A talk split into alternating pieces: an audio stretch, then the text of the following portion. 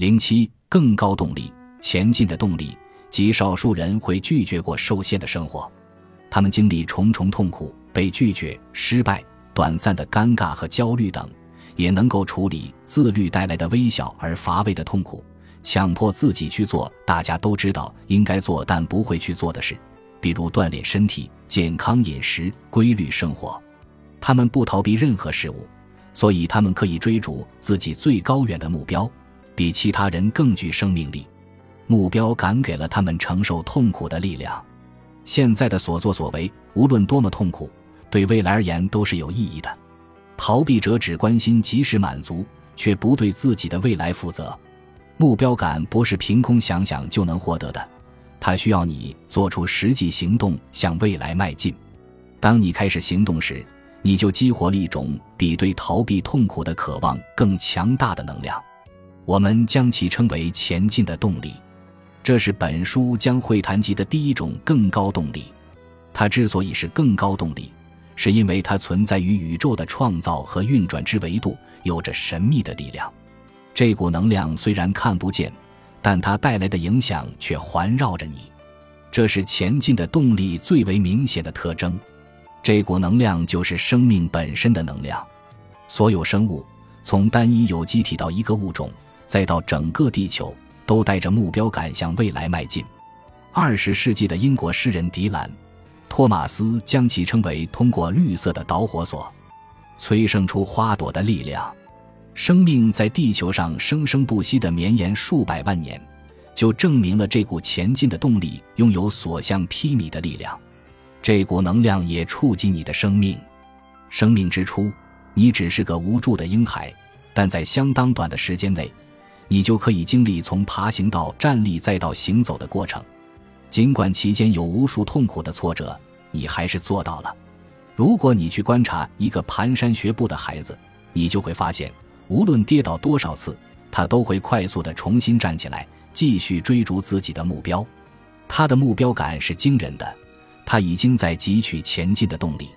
这股能量驱使孩子发展他们成长所需的基本技能，因为他在每个孩子身上发挥的功能是相同的，所以孩子们意识不到它的普遍存在。在成年人身上就不同了，成年人的核心使命是找到自己存在于这个世界上的目的，而每个人的目的不尽相同，找到它就成了一件个人化的事情。只有在个人有意识地使用它，并接受随之而来的痛苦时，前进的动力才会发挥作用。大多数人都选择了逃避，结果辜负了体内的潜能，永远无法成为真正完整的自己。文尼就是一个绝佳的例证。在孩提时代，他受到内心的驱使，想做一名表演者，尽管挨打，他仍然坚持为附近的客户表演。但成年之后，他决定不再让自己那么脆弱。这个决定让他成了一个痛苦且受局限的人。我激动地告诉文尼，在前进状态中，你的人生会变成一颗光芒四射的星星，向外扩展。但如果你躲在舒适圈中，你的人生就像一个黑洞，不断向内坍缩。文尼并没有被我的热情感染，他说，你根本不知道在一群混蛋面前提心吊胆是什么感觉。虽然他的话很尖刻，但我完全能够理解。对文尼而言，前进的动力只是一串文字而已。在他对这股能量产生信念之前，他需要感受到他正在将他从狭小的世界中带离。我认为，这种源自内心的经历正是传统心理治疗所缺失的。治疗法可以激发想法和情绪，却不能将求寻者与这些可以改变他们生活的能量直接连接起来。我在遇到菲尔的时候，立刻意识到他知道如何建立这种连结，答案就在他发现的工具中。工具的作用是利用好更高动力中不同寻常的特性。我们习惯于运用那些我们能够掌控的能量，比如踩油门、开灯、打开热水，并获得我们所期望的回应。这些能量与我们是分离的，我们是从外部控制它们的。至于我们内心是何状态，那并不重要。更高动力不是这样，他们并不受外部控制。要驾驭更高动力，你需要成为它的一部分。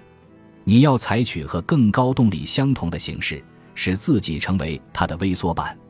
这不是光靠想象就可以做到的，你需要改变你的状态，这就是工具的精髓。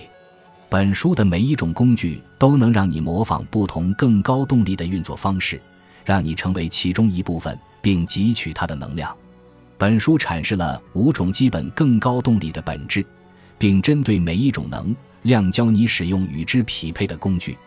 通过练习，你将能够随心所欲召唤这些能量，它们将会赠予你一件无价之宝，创造未来的能力。本集已经播放完毕，感谢您的收听，喜欢请点赞关注主播，主页有更多精彩内容。